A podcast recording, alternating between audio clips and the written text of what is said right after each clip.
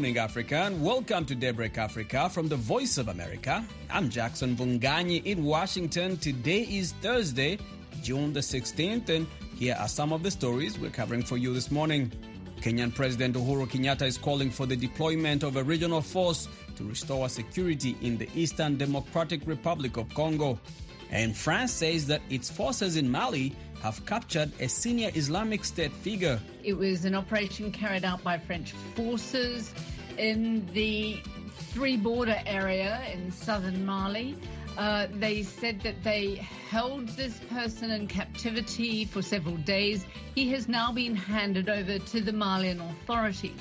A Nigerian political scientist says that the country needs more leaders who can solve the numerous problems facing the country and not what religion they profess or what region of the country they come from. And I think what Nigeria needs now really is not uh, precisely what religion or what region any particular political leader is coming from, but who has the capacity to resolve the obvious, you know, national issues that we have all over the place. That is Kabiru Mato, professor of political science at the University of Abuja. An Islamist attack in Burkina Faso Saturday killed at least 79 people and underscored increasing insecurity in the Sahel country. We'll have those stories and more coming up right here on Daybreak Africa. Stay tuned.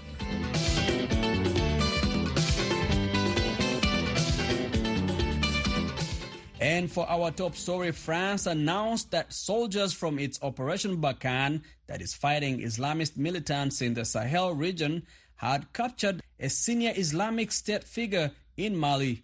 The French Armed Forces Ministry said Umeya Ould al Bakaye was captured earlier this week close to the border between Mali and Niger.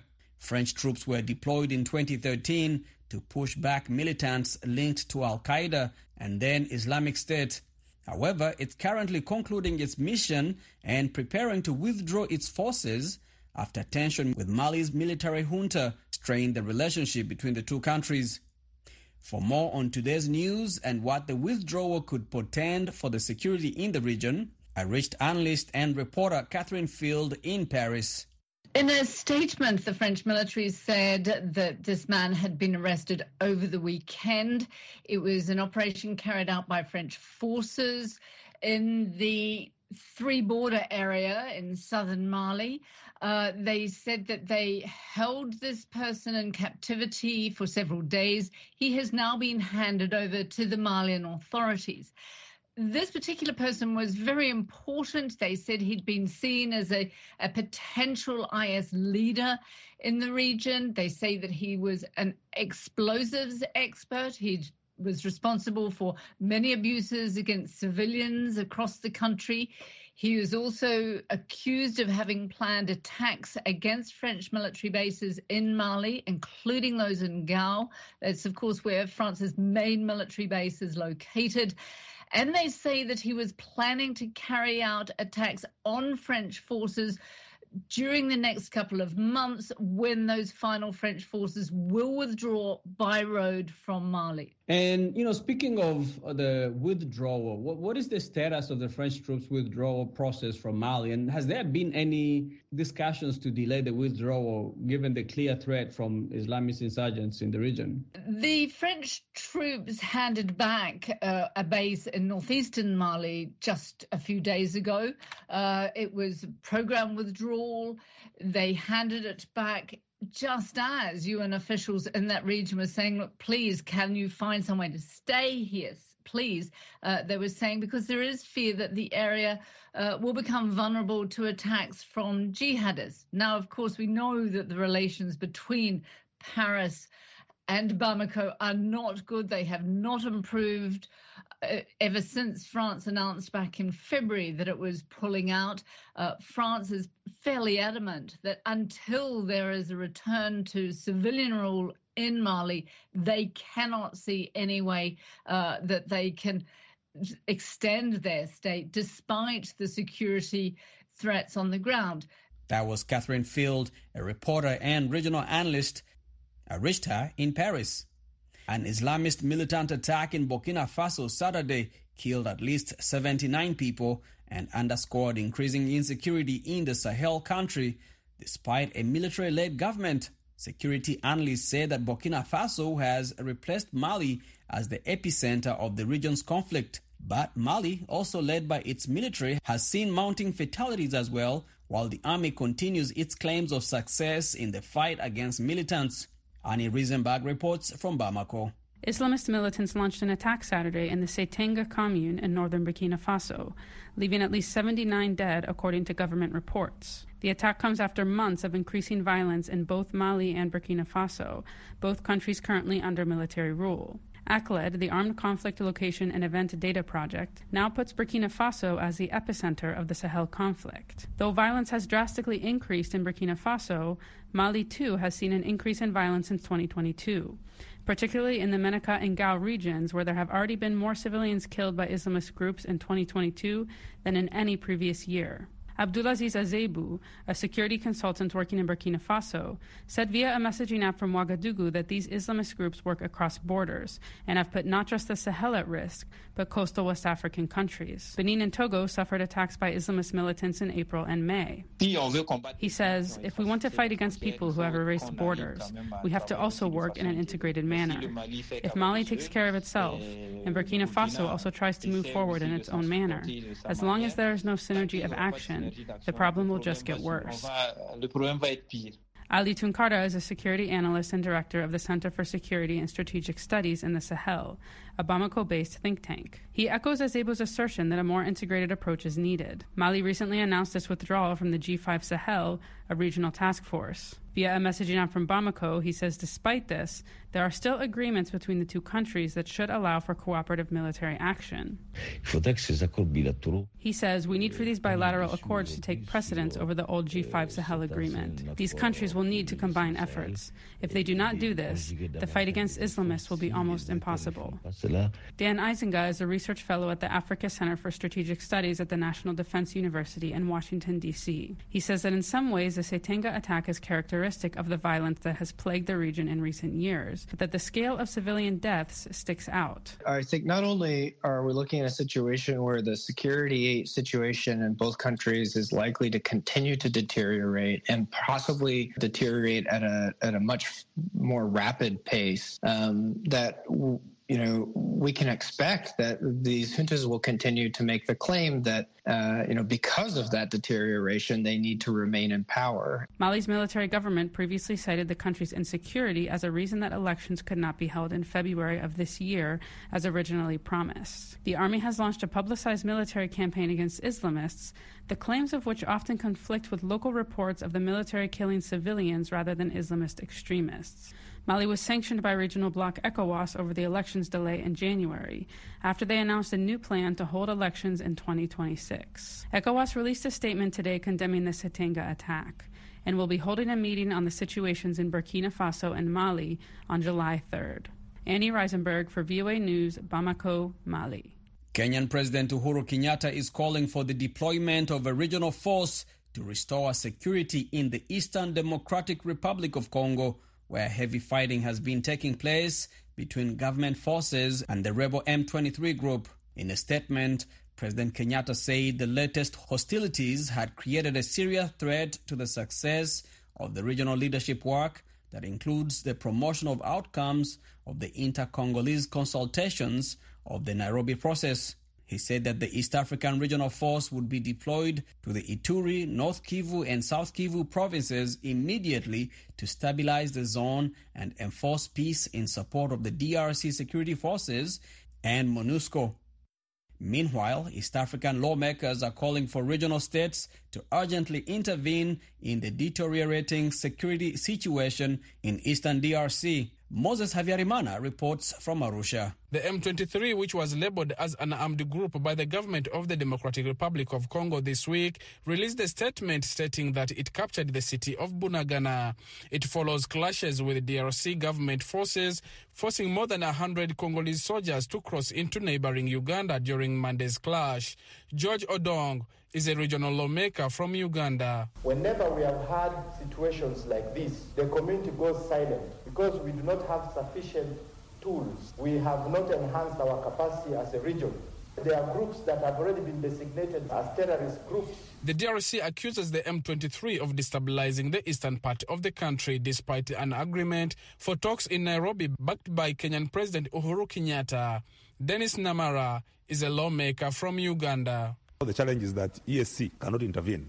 Even if we have admitted DRC, it has not deposited the instruments. Because now even the hands are tied. Whereas the region would want to intervene, now it becomes difficult. But once they have deposited the instruments, we can even put the South African standby forces to neutralize the enemy within DRC. The DRC joined the community earlier this year and has up to 29th September to undertake internal and constitutional procedures to ratify the treaty with the Secretary General.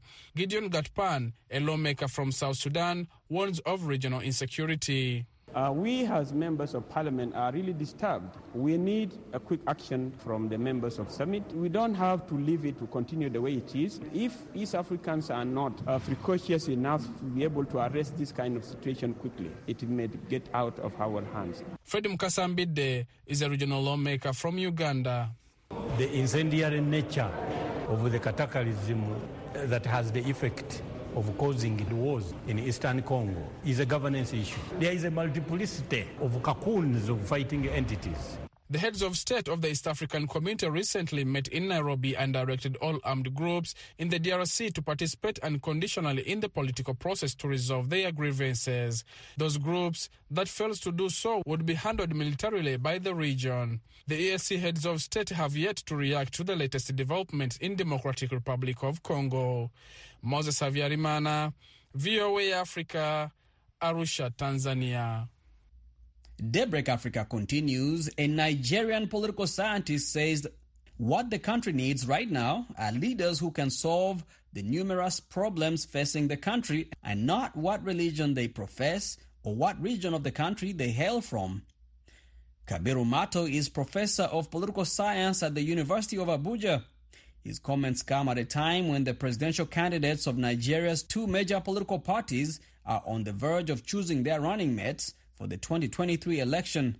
Bola Ahmed Tinubu of the ruling All Progressives Congress APC and Atiku Abubakar of the opposition People's Democratic Party PDP, both Muslims and from the south. Speculations are abounded that they would choose Muslim or Christian running mates.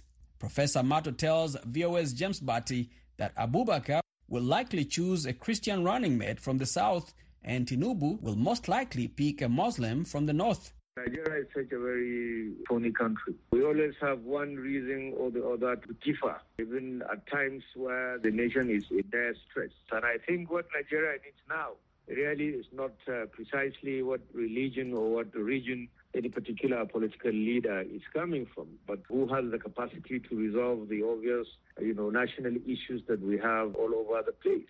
The question of insecurity, the question of economic, uh, you know, underdevelopment, uh, social insurrection, and even uh, political instability itself. So what the common Nigerian needs now is effective leadership out of these woods you know, rather than which region of the country, what language or what religion does any particular political leader profess. But, Professor, um, don't you think that uh, religion matters, especially in Nigeria, where there continues to be an explosion of religion inspired uh, violence? James, I tell you that what the common man wants in this Nigeria is effective governance, ways and means that the common people will get out of this very dangerous situation that we find ourselves in. It's fundamental. But it's the political elites, the economic elites as well, that always tend to present one, you know, imaginary distraction or the other. It really doesn't matter. If, if there is light in one house, there will always be light in another house. If there is no pipe-borne water in any particular community, be you Muslim or Christian, Hausa, Igbo, or Yoruba, or any of the ethnic groups, it doesn't really matter. If, if you go to the hospital, you know, like uh, I always said, you are not worried about the religion of the doctor or the nurse who looks after you. Your interest is, how do I get well? So why why is it that the elite will always try to bring one minor excuse or the other and other to continue just because they want to control political powers?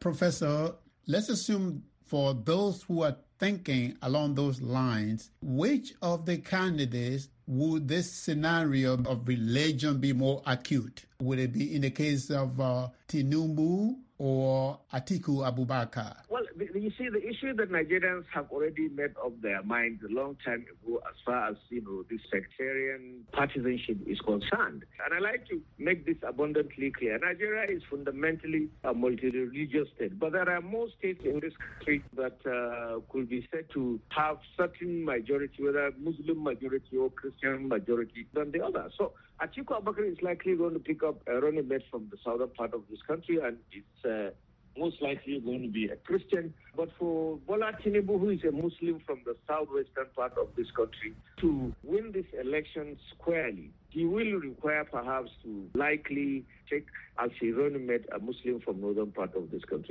Professor Kabiru Mato, thank you so much. It's always a pleasure to speak with you. Thank you very much, James. Quite a long time. That was Professor Kabiru Mato, professor of political science at the University of Abuja. He was speaking to VOA's James Butty.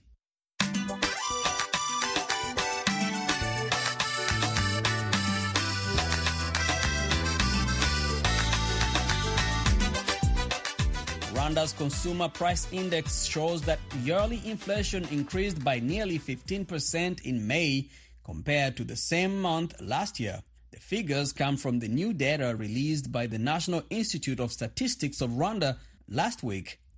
From Kigali, Diane Iriza has the story. The figures show that on a monthly basis, the index measuring local goods showed an increase of 1.6% and almost 3% on imported goods.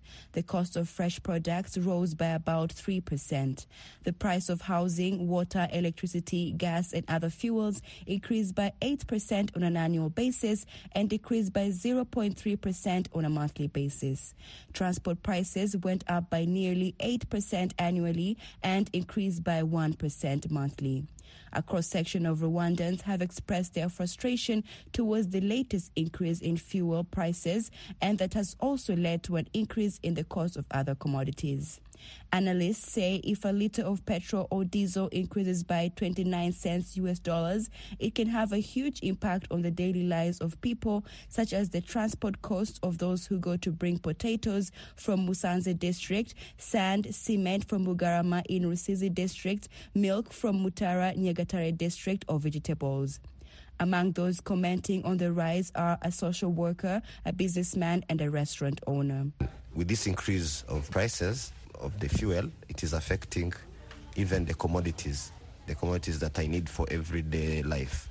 And um, as a person, I'm, I'm actually uh, I'm paying more than I, I than, than I used to, to do. So it is something that I'm I'm not. It's not familiar because my my, my, my salary, I'm a salary. Uh, I depend on my salary. So everything has increased. My salary has not increased. So uh, I don't know even how, how to manage my money right now in this new uh, economy with the new prices.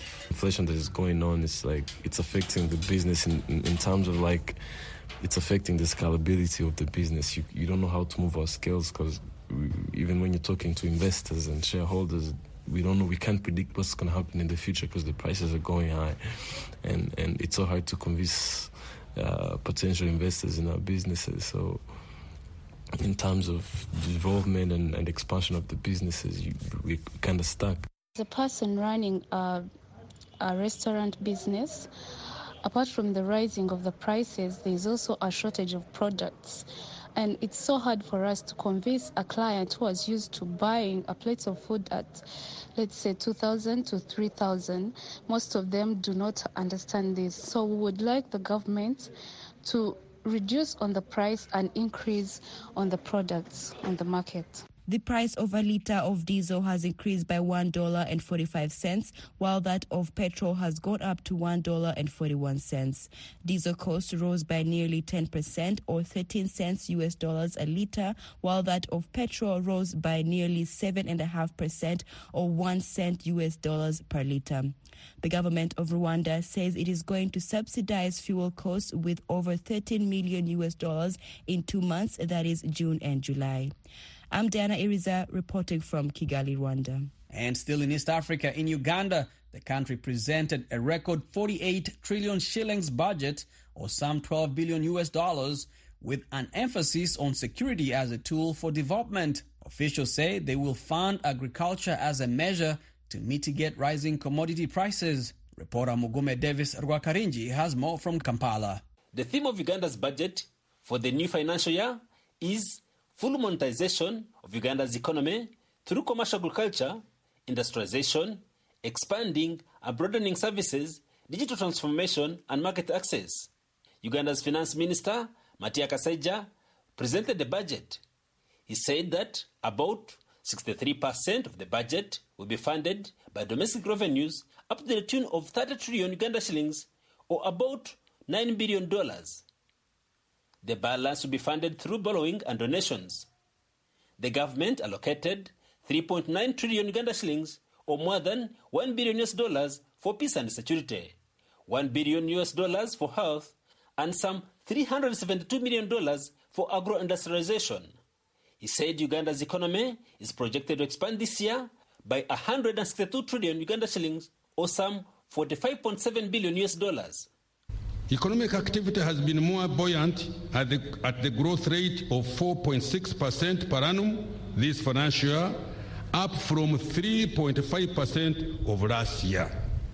This shows that the economy is on a path to full recovery from the COVID 19 disruptions.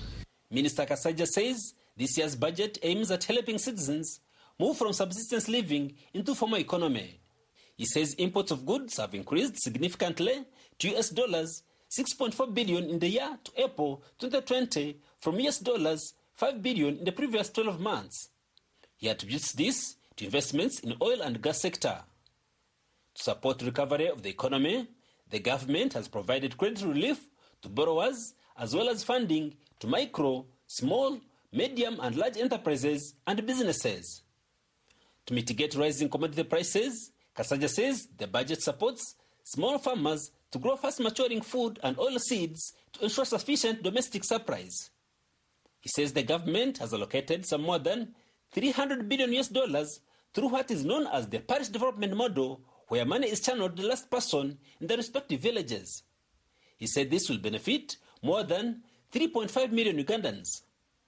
Agricultural production will be enhanced using the first pillar of the parish development model that addresses production, agro-processing, and marketing through enhanced access and entry to national, regional, and global markets. Christine Byiringiro is the programs manager at Uganda Debt Network, an anti-corruption group that promotes good governance. She says this year's budget is not a pro-people budget as earlier promised. She says the government did not allocate enough funds to key service sectors like health and local government. Another sector that was grossly underfunded is agriculture because we see this is the mainstay of our economy. It is the biggest employer in the economy, especially for the rural uh, population. But we see that uh, it was allocated about 500 billion, and this is less than 3% of the national budget. Byiringiro says the government should also avoid unnecessary spending and mismanagement. This year's budget did not introduce new taxes, and it provided tax exemptions for the supply of oxygen cylinders and assistive devices for persons with disabilities. For VOA News, I am Mugume Davis Rwakarinji in Kampala, Uganda. And that's it for this edition of Daybreak Africa. We thank you for spending this morning with us. For more African news and features, visit our website at voaafrica.com. Remember to connect with us on all social media platforms. We are on Twitter, Instagram, we are also on Facebook and YouTube. Until next time, I'm Jackson Mvunganyi in Washington, wishing you a great week ahead, Africa. Hey, sports fans, brighten your day by tuning into the sunny side of sports Monday through Friday at 1630 and 1830 UTC. Join us on Facebook at facebook.com forward slash VOA Sunny and on Twitter at VOA Sunny Sports. Or check out the blog at blogs.voanews.com forward slash sunny. It's the sunny side of sports right here on the Voice of America.